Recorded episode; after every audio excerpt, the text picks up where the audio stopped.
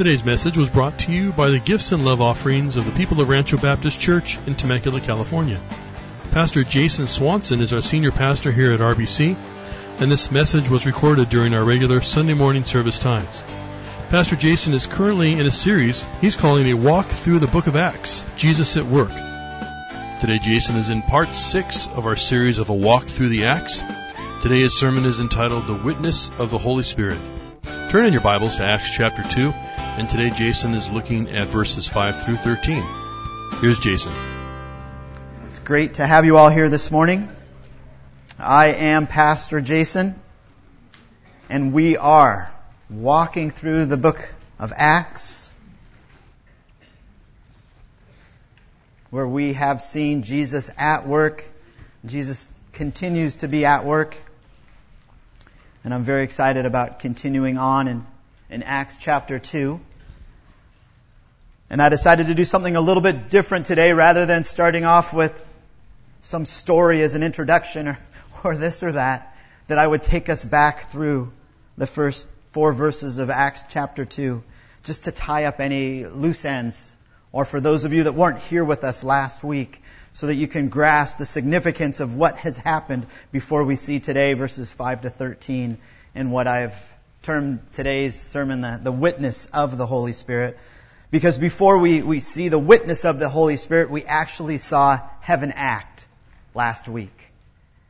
And you'll notice in your, in your bulletin that your insert there, there is a, a fill in the blank and it's a review from last week, and so I, I thought I'd just go ahead and walk you all through that. And the fill in the blank says this. It says, last week we saw what? We saw heaven act. As the Church of Christ was born and the Holy Spirit was involved in three different actions. Baptizing, indwelling, and filling. And then we're going to see today three different reactions as a result of those actions that took place. But I wonder if some of us are still a little bit fuzzy on exactly what chapter 2 verses 1 to 4 were communicating, even what maybe I communicated. And this was indeed the, the birthday of the church. And it does tell us exactly when that happened. It, it happened on the day of Pentecost. And so I thought maybe what I would do is I would go through and I just, I try to clearly define what the different terms are that, that we looked at last week perhaps to make things a little bit clearer in, in, in, case you still might be fuzzy. And if you're not fuzzy, then great. You can use this as a foundation to jump off into verse 5 as we unpack the rest of the text, getting up to the first sermon that we see um, in the church, the sermon by Peter that we'll see next week. So what I talked about was the birth of the church. And I don't want you guys to misrepresent what I mean by the birth of the church because I was not talking about Rancho Baptist Church. I was not talking about the local church at all, actually. I was talking about what, what could be termed the universal church. And if I was going to define the universal church, it would be simply this. Those who have been placed into a union with Christ and dwelled by the Holy Spirit and thereby placed in the church of Christ. The universal church, meaning all believers from this point on in history are part of the church. You and I are part of the universal church as we are part of Rancho Baptist Church, which is the local church that, that meets here. But what's in scope, what's in view here is, is more of the idea of, of the universal church. And I, and I said what, what we saw from here is that heaven is acting. And not just any particular part of heaven, but actually this is all pointing towards the Holy Spirit. He is in focus on everything that is going on. From the symbols that are used to His filling and empowering that we're going to see today and, and what happens. But I thought since I used the, the term Pentecost last week, maybe I would just go over that one more time so that we all know for sure what we are dealing with. So Pentecost, I said it, in, in, the Greek it's 50th, 50th day, so you could think, you could define it as the 50th day after Passover, but that's not really good enough because this was a particular Pentecost that never happened before this time, has never happened since this time. Why? Because this was the birth of the church. So this is an important, special Pentecost. And I took us back to Leviticus 23 and I talked about these feasts. And I said that, that Pentecost is, is actually also called the Feast of Harvest. And I said that in that Feast of Harvest, that they would then get the grain from the harvest and they would make two loaves of bread. Remember? And those two loaves of bread were leavened bread, which, which was kind of uncommon. And the reason why it was leavened bread is because leaven represents sin, and sin is still part of the church. Because if anybody that wasn't a sinner needed to leave, nobody would be here, and we'd all be gone, right? We are saved sinners by grace. That is what constitutes the church with Christ as our head, who is the sinless, perfect Son of God. And, and I said that there are other feasts that are represented in, in, in Leviticus that, that also point to key times, key events. Passover would, would point to the crucifixion of Christ, where he shed his blood. Pictured in back the time with Moses, right? Where, where in order, in order for that death angel to go over their families, what did they have to do? They had to take the blood from a spotless lamb and, and paint their doorposts. That was a picture of what Christ brought to us through his death on the cross. And so that's Passover. And, and then there was the first fruits feast, which is representative of, of Jesus raising from the dead. And then we get to, to Pentecost, which was another feast celebrated, and that was a, a picture of the birth of the church. But we didn't just see that. That was just the beginning. Then, then we saw something amazing in verse 2 that says that a noise like a rushing violent wind came. And I said that was representative of, of what? Of the baptism of the Holy Spirit. And, and how would I define that? Well, I, I would define that j- just as this placing the believers into the church. It's what the Holy Spirit does, and it says that, that the whole house was, was filled.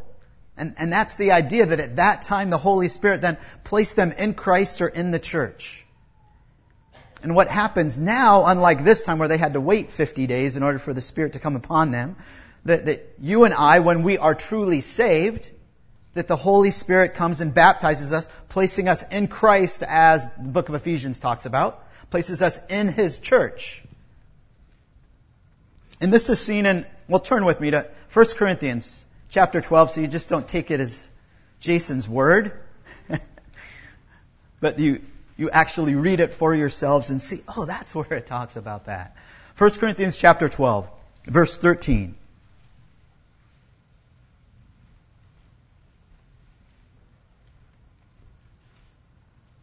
To see what this baptism of the Holy Spirit is and what, what it does.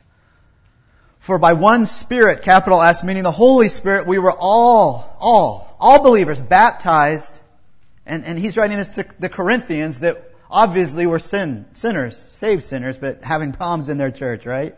We are all baptized into one body, whether Jews or Greeks, whether slaves or free, and we were all made to drink of one Spirit. So it, it is that, the baptism of the Holy Spirit, which places the believers into the body of Christ, into the church, the universal church. But that is not all that we saw in, in, in the beginning of, of chapter 2, right? Not only did we see this, this noise like a violent rushing wind, but then in verse 3, we saw this, these tongues as of fire. And I said that those represent the indwelling of the Holy Spirit. And if I was, we're going to define the indwelling of the Holy Spirit, it's simply this. The Holy Spirit comes and takes residence in the believer permanently. That's what happens there. And it's represented by the tongues on each one of them, all of them. Because if God didn't give them some sort of physical representation, first audible that they could hear, then visible that they could see with their eyes, the tongues, then they wouldn't have known what was happening. Because the Holy Spirit is Spirit and you cannot see Him. And so this is something that should give us confidence, right? That this has indeed happened to you and to I. But that's not all that, that we looked at last week. The third act of the Holy Spirit is seen in verse 4. And that is the filling of the Holy Spirit. And you, you can't be filled with something that you don't have. And so in, in some cases you could look at the, the baptism of the Holy Spirit as something positional. Something that happens once Whereas the filling of the Holy Spirit is something that happens many times. And as such, it's more practical. And if I was going to define the filling of the Holy Spirit, I would do it something like this. It's, it's, it's yielding to the Spirit's power so that He totally controls you. That's, that's what the filling is. Yielding to the Holy Spirit's power so that He totally controls you. That, that's what's pictured in Ephesians 5:18 when it says, "Don't be drunk with wine, but be what? But be filled by the Holy Spirit. Be controlled, just as wine would be a controlling influence on you and lead you and have you do all sorts of things. Well, you need to have the Holy Spirit being the controlling influence in your life. So all of that was heaven acting, right? And the Holy Spirit doing these three actions. And what we're going to see today is the earth reacting. And particularly those on the earth reacting to, to what we saw in verses 1 to 4. So let's look at these verses together, and, and we'll read them all first.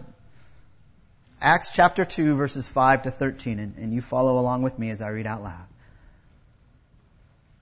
Now there were Jews living in Jerusalem, devout men from every nation under heaven. And when this sound occurred, the crowd came together and were bewildered because each one of them was hearing them speak in his own language. They were amazed and astonished, saying, Why? Are not all these who are speaking Galileans? And how is it that we each hear them in our own language to which we were born? Parthians and Medes and Elamites and residents of Mesopotamia, Judea and Cappadocia, Pontus and Asia, Phrygia and Pamphylia, Egypt and the districts of Libya around Cyrene and visitors from Rome, both Jews and proselytes. Cretans and Arabs, we hear them in our own tongues speaking of the mighty deeds of God. And they all continued in amazement and great perplexity, saying to one another, What does this mean? But others were mocking and saying, They are full of sweet wine. Let's pray. Heavenly Father, we, we thank you for your word. that teaches us so much about you, about us, about sin, about salvation, about your wonderful Savior, and about the church. We pray that you would teach us now, Spirit. That you would guide everything that happens now. And that you would set me aside and speak boldly through your word as only you can. In Jesus' precious name. Amen. So the three reactions. The first reaction is coming together. And we see this in, in, in verses 5 and 6, but we're going to just unpack verse 5 first. Now there were Jews living in Jerusalem, devout men from every nation under heaven. So the first thing that, that, that we're told is who these people were this big crowd that gathers, we say in particular, we see here that they were Jews, not Gentiles, and, and that goes right along with what I said that, that we see in the first 12 chapters of Acts. Who's being singled out? It's the Jewish people. We are going to see the Gentiles like Cornelius and, and other ones come in, but for the most part, everything is centralized right now in Jerusalem and in the Jewish people notice that, that they were living where? In Jerusalem. You know, as I read different commentaries and I've actually heard sermons preached over and over again, lots of people say, oh, these guys were just sojourners. They were just temporarily in Jerusalem for Passover and then they stayed for Pentecost and this and that. Well, that isn't what the text says. This implies residency, that they actually lived there. And so I don't believe these guys were, were coming through and then leaving. They, they were living in Jerusalem. And I believe what it's talking about is it's talking about Jews that were part of the diaspora or the dispersion that happened. Do, do you remember with the Assyrians and the Babylonians and how they came in and they upset the whole nation and scattered them everywhere? and they lived in subjectivity and captivity for, for all those years. And then, and then at some point, they were free, right? And some of them chose to stay, like Esther, And Mordecai, they chose to stay in, in, in that area. Others, what? They came back to Jerusalem. They came back to the, to the promised land. Why? Because they were what? Devout men. What does devout mean? It can mean different things. It can mean religious. It can mean pious. It, it can mean God-fearing. And, and I believe God-fearing is probably better held for talking about Cornelius in chapter 10 than it is so much about these men. I believe these guys were religious, they were pious, but they were indeed not saved. I believe they were going through the motions of, of, of, what a good Jew would do, and that's why they probably moved to this area. But don't forget that many of them, as we're going to see, they were from a different place. And so because of that, they knew several languages. No doubt they knew Aramaic and Greek because that was what was being spoken in Jerusalem at this time. But they also knew other languages, as we're going to see, which is where they were from. Their heart language, as we would call it in Papua New Guinea. So we, we see that they're living in Jerusalem.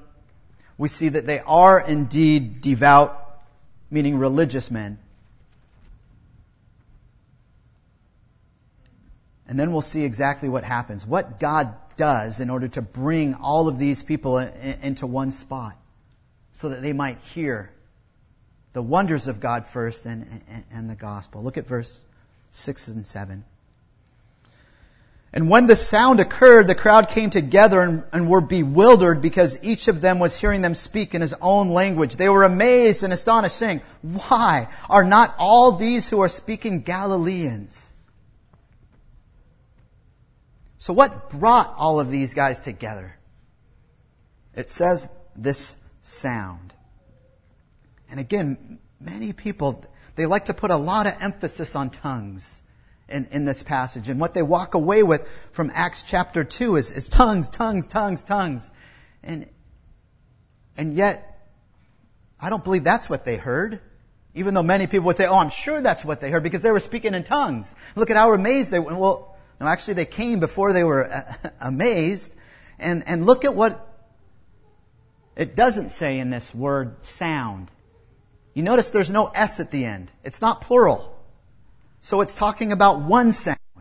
And, and what we see in, in verse 4 is many sounds. We, that's a, a plural, right? Tongues, languages. So what it has to be talking about is verse 2.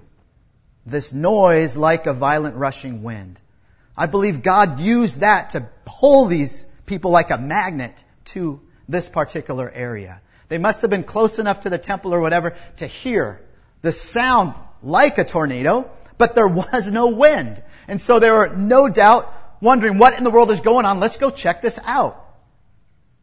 You know that crowds are gathered in all sorts of different ways. You can have a guy on a skateboard doing all sorts of tricks, bikes. You can have a dance crew. I saw that in San Francisco where you guys are dancing and then they hand out like little buckets for you to put money in and all sorts of stuff. Well, this is the best. Can you imagine? That, that they could actually hear this crazy wind and yet it wasn't wind. And God knew exactly what He was doing to set the stage to bring all of these devout Jews here to hear what they were about to hear. And so God pulls them over, so to speak, almost like a magnet, and, and gives them an opportunity to what? To then be, we see their next reaction. To be amazed. And why were they amazed? They were amazed because each one of them was hearing them speak in his own language. Now, now I touched on this last week and I thought, okay, this would probably a, be a good time for me to touch on this a little bit more on, on, on this aspect of, of tongues. And it was spoken of in verse 4 as tongues, and yet now in, in verse 6 we, we see that, it, that it's languages. And sometimes translators translate it as tongues, and other times they translate it as languages. And just between you and I, it would be so much better to grasp the understanding of this if they kept it as languages throughout their translations. But instead they didn't. I, I don't, it goes back to King James and, and, and this and that. And at that time, tongues was understand, understood as a language. Now it's, it's not so much understood as a language as it is a, a strange experience, right? something that's a little fuzzy. They're not sure exactly what that is. Is that a language or not? And yet, first century Greek speakers and readers of this, they saw this word, which is glossa. They would think either in terms of the tongue, the physical tongue, or of language. That's all. That's how they would interpret it. That's what they would think. This, this other kind of thing that, that is just difficult to know exactly what it is, is a strange experience. They wouldn't have thought of it in terms like that. And I want you to, I've spent a lot of time thinking and even praying about this because where we lived for 17 years, I, I, man, it was a waste of my first four years of learning language study if I could have just been given this gift. I mean, honestly, I, I, I would have been back home doing this a lot faster. So, so why didn't that happen? And, and, and, why is it that in so many other places where fellow New Tribes missionaries, that it's now called ethnos, and Bible, Wycliffe Bible translators, if there's anybody that should be receiving this gift, it should be them. Wouldn't you think? But I'm sorry, I know none. Not one. I know guys by God's wonderful grace, he wasn't gifted in language, but he went to the Philippines and he painstakingly went at it year after year after year after year, and God blessed him and he is now in ministry there, preaching and teaching. But it took him like 10 to 12 years to get the language. The reality is that I, I just don't see tongues functioning like that. Not in this kind of circumstance. So, so maybe what it would be good for us to do is to just flush this out a little bit. And, and let me explain things a little bit more fully as last week I actually didn't turn to any passages in Corinthians and, and explain them. So, so let me just do a little segue here and let's, let's talk about and think about tongues. I, I think the best question that we need to ask first, and this is the question that, that is posed, is, is, is tongues or languages specified in the book of Acts the same as the tongues and languages specified and talked about in 1 Corinthians 12 to 14? Or are we talking about apples and oranges? Are we talking about one is a human language and that's Acts 2, and then what we see in Acts 12 to 14 is actually, no, that's an orange, that's a heavenly angelic language. And, and what I'm going to present this morning is that they're not apples and oranges, it's apples and apples. And that it's talking about human language over and over again. And that Paul and Luke, they don't change the way that they, that they speak in Greek.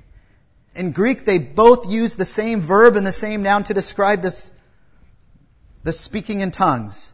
To speak is the, is the Greek verb laleo, and I, am not normally a guy that gets in and, and, and, and, wants to articulate Greek. It's, it's not very helpful, but in this case it is. To speak is laleo, glossa, which is languages. That's, that, that's the combination that you see. Not only in Luke with Acts, but you see the same thing in Corinthians. And here's something also very interesting. Do you know which book was written first? Corinthians or Acts? I just gave you a really good hint. Corinthians or Acts? Corinthians was actually written first, five years before Acts. And that may not seem significant, but it's very significant. Because if Luke, who was what? He was a traveling companion with Paul. Everywhere Paul went, Luke was there. Most, lots of his missionary journeys. And so it would follow that Luke actually knew what was going on. Right? It could have been that Luke actually had been privy to Corinthians and actually read it and knew what the tongues was that he was talking about. And yet, when you get to Acts, he doesn't show that there's two different kinds of languages, two different kinds of tongues. You would think if there were two different kinds of tongues as represented in 1 Corinthians 12 to 14 that, that Luke would then say, okay, but here in, in 2, 5, 6, what I mean is the language of humans. But he doesn't say that. It's almost as if he's saying it doesn't need to be explained because there's only one language, and it's the language of humans on this earth. Another rule of Bible interpretation would be good for, for us to consider. And that rule is this. When you're, when it comes to interpreting scripture, you always let the more clear and the definitive passage of scripture dictate and help you interpret the less clear and more ambiguous passages of scripture. And, and I believe these passages in, in, in 1 Corinthians 12 to 14, they're less clear. And so the book of Acts in chapter 2 particularly is very clear. It lets us know exactly what it's talking about. It's talking about known languages. But just so that you know that, that um, I believe that Corinthians can be explained, let's turn to Corinthians. Don't take my word for it. Let's look and see what the apostle Paul says. And let's go to first, chapter 14 first. And then I'll kind of work my way back. Acts chapter 14 verses 10. Well, and 11, but I'll probably only do 10. 11, he's just adding some weight to the whole argument that he's trying to present. And remember, 14 now, he's in, in this context, he's, he's talking about tongues and how they need to be interpreted. And so what kind of tongues is he talking about? What, is it languages? Is it heavenly language or, or what? And look what he says. There are perhaps a great many kinds of languages in the world, and no kind is without meaning. He limits the scope as to what language it is. It can't be an angelic language because he says it's a language in the world, kinds of languages in the world. That Greek term is, is, is genos. It's, it's, it's talking about languages of the world. And there's subcategories of languages and, and this and that.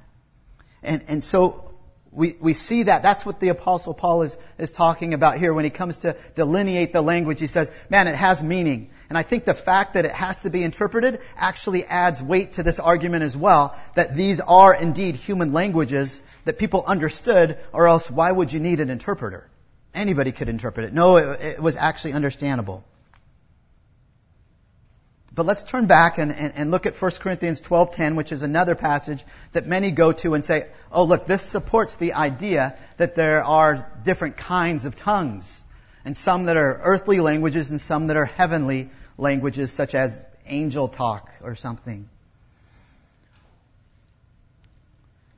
And he's going over here the gifts that the Holy Spirit gives. And, and, and rightfully so. There are many, many gifts that the Holy Spirit gives to the church, and we see them here. He just talks about the gift of faith in verse 9, then the gifts of healing, and then he goes on in 10, and to another the effecting of miracles, and to another prophecy, and to another the distinguishing of spirits, and then this one, to another various kinds of tongues, and to another the interpretation of tongues. There, I got you, Pastor Jason, you're right. Look it, right there. Various kinds of tongues. The only problem is this is the same word used in 1 Corinthians 14:10. It's this genos, genos word that it has to do with family groups of languages.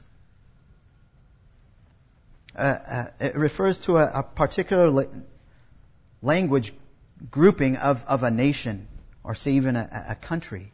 And in Papua New Guinea, where we served, it, it was amazing. The languages there's over 900 different languages, but you can categorize them into three different groups. And it kind of goes, you have an islands region where the language structure is a certain way. You have a highlands region of Papua New Guinea where the language structure is a certain way, and it's very difficult. Like, it takes people 8, 10, 12, 15 years to get languages up there. Really, really hard. And then the Sepik region, which is where we lived and where we ministered, is kind of the middle of the road language. And what I'm saying isn't that because I learned one language, I know all the languages in the Sepik. What I'm saying is, is that the grammar structure is very similar. And so if a guy is having a hard time a couple miles away from us, learning his language, but he lives close to us in proximity, and he's saying, man, Jason, I just can't figure out the verbs. I don't know what to do. I don't know what's going on.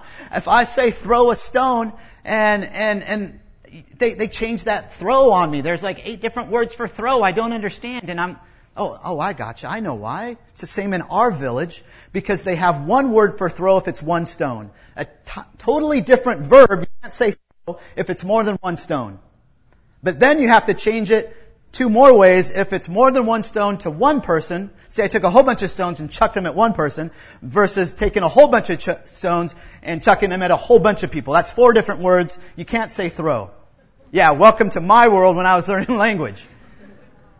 That's all to say that the grammar structure is similar. And that even though the words are different, the way they put their language together is the same. That's genos. That's what this is talking about. That the, that the languages of the earth are like that. That's why we have kinds of languages. Making it seem like, oh, there's, no, no, no. It's talking about that they are related in some aspects, but not in others. A bigger one that I'm sure some of you are already thinking of, let's go there. 1 Corinthians 13. What, what do you do with that, Jason? You just told us that, that there's probably nothing really legitimate in Scripture about tongues of angels and angelic speech and ecstatic language. And, and what do we do with that? What, what was going on here? Well, I believe they were, they, they were abusing the gifts. But, but that's not what we're contending right now. I, I'm, I'm merely trying to show that, that it seems from Scripture that there's only one kind of language, and that's earthly human language even though we see this in Paul. If I speak with tongues of men and of angels, but do not have love, I have become a noisy gong or a clanging cymbal. Well, there it is. Tongues of men and of angels. Languages. Obviously, the, you can get this tongue where it's the tongue of angels. Well, well hold on. N- notice what the very first word is in chapter 13, verse 1.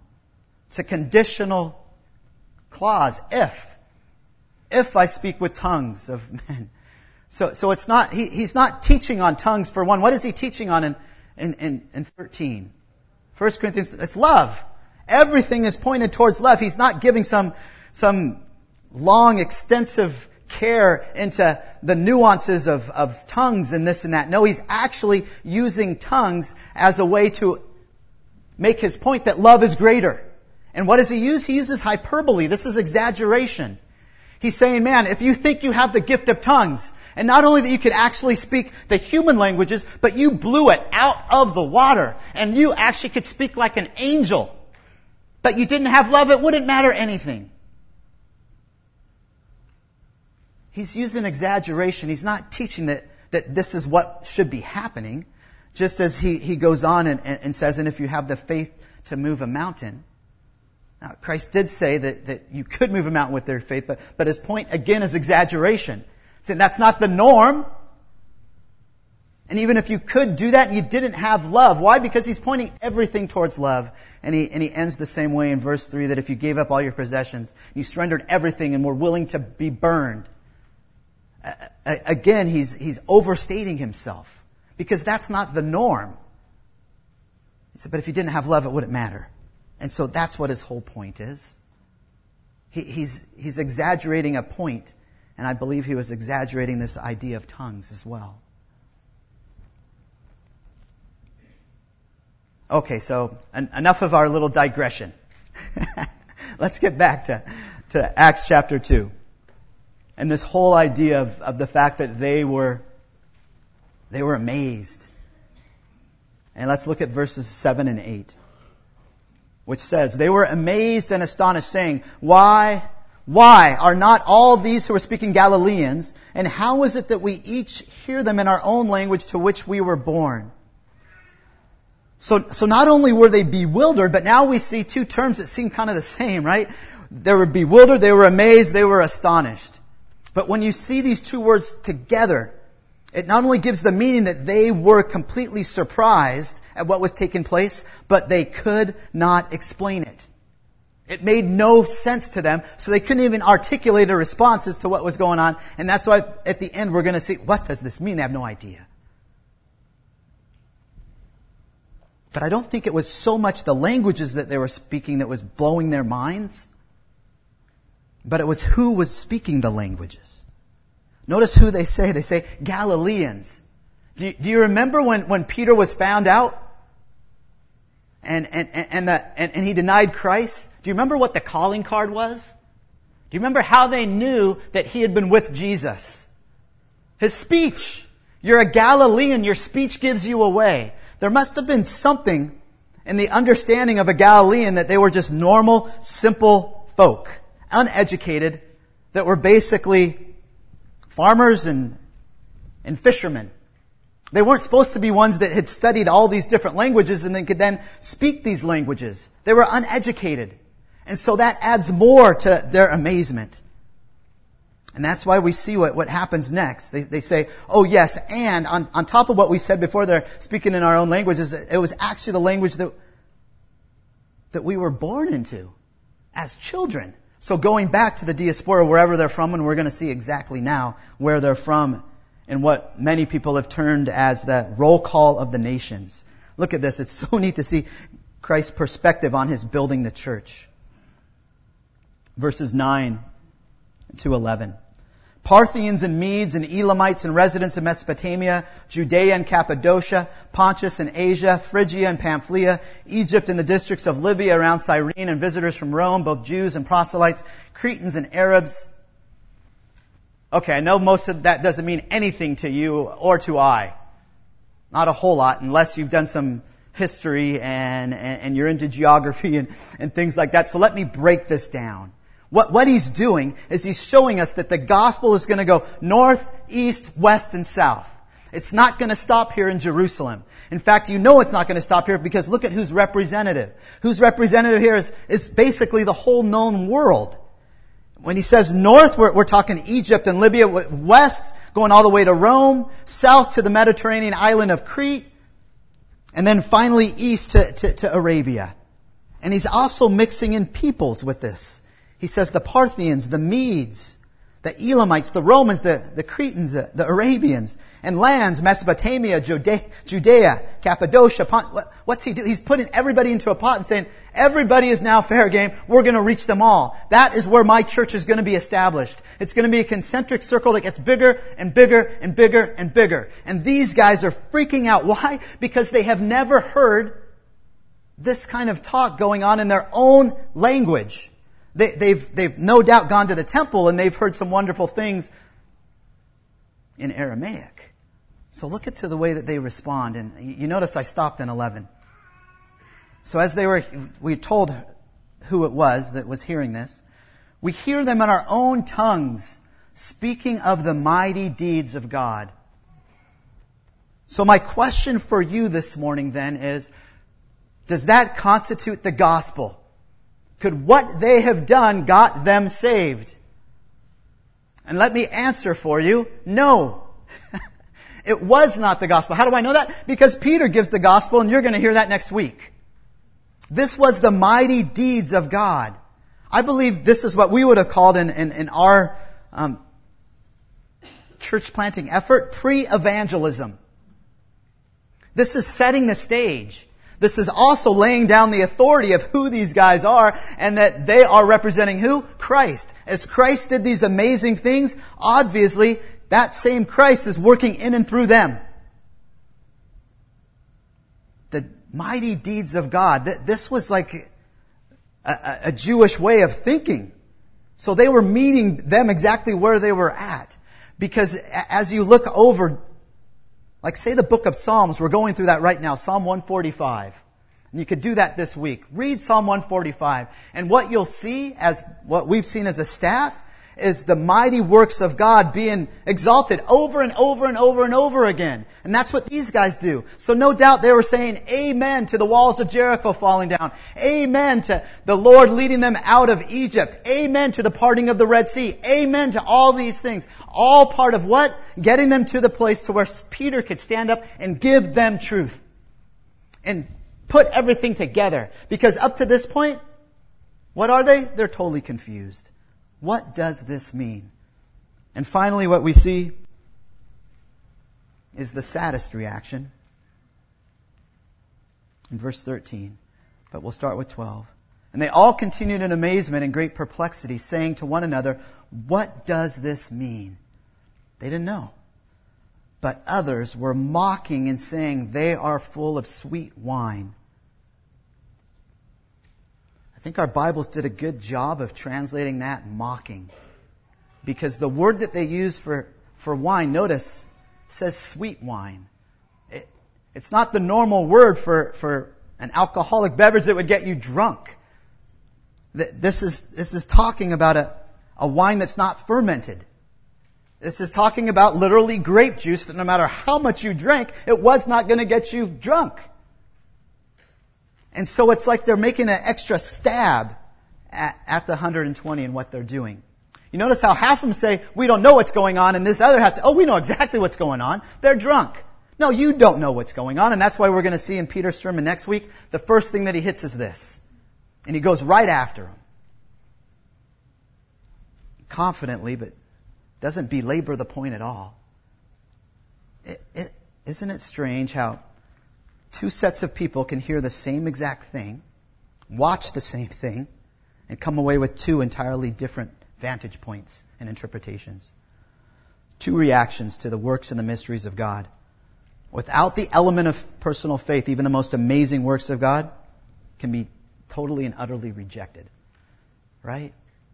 But by God's grace, He allows us to hear the gospel and understand and repent and trust Him and recognize, oh my, I so much need a Savior because I cannot make it to heaven on my own and in my own good works. So today, perhaps you're like these ones that, that were just mocking. And you've come to church all these years. Or maybe this is the first time you've come to church and you're wondering why you're here. Well, I can tell you why you're here so that you could hear this. You could hear that Jesus came to die for you. And so that you could live, leave here knowing that there is a Savior and that His name is Jesus. And when He came, He died on the cross so that He might purchase the redemption of those who believe in him. And if you want to know more about that, please come up and talk to one of us after the, after the service here. So let me give us something to, to take home. Just two things. The first is that let's commit ourselves this week to consider and to share the wonders of God. Either with a, a fellow believer, recanting how God has just done some amazing things, as an encouragement, or to a, someone who doesn't know the gospel, and you use that as a segue, as a lead into the gospel. The second thing is, is, is, a, is a little bit more convicting for me, no, a lot more convicting for me, and that is think about how you tend to react this week. Are, are you more tempted to react or to respond as God wants you to respond? And, and let's ask God to help you and I to patiently respond and be filled by His Spirit who then controls us. Let's pray. Gracious Heavenly Father, thank you for your word. Thank you for giving us your word. We pray now, Lord, that you would write this word upon our hearts. That as we go out from here, Lord, that that we would grasp the significance of the birth of your church. How incredible it is that we are part of your church, that we have been grafted in, that we have been baptized, that we have been indwelled for those of us that know you as our Lord and Savior. And by your grace, Lord, help us to be filled, to be controlled by your Spirit as we go out from here. In Jesus' precious name we pray. Amen. Hey, thanks for being with us today. It's always a pleasure to serve you with this CD ministry. Here at Rancho Baptist Church, our mission is to glorify God by making disciples who love God, love others, and live to reach their world for Christ. And if you have any questions regarding this sermon, or just perhaps knowing God in a deeper way, don't hesitate to give us a call. Our phone number is area code 951 676 2911 or you can reach us on the web at www.ranchobaptistchurch.org. That's www.ranchobaptistchurch.org. Have a great day in the Lord, and God bless you as you continue to walk with Him.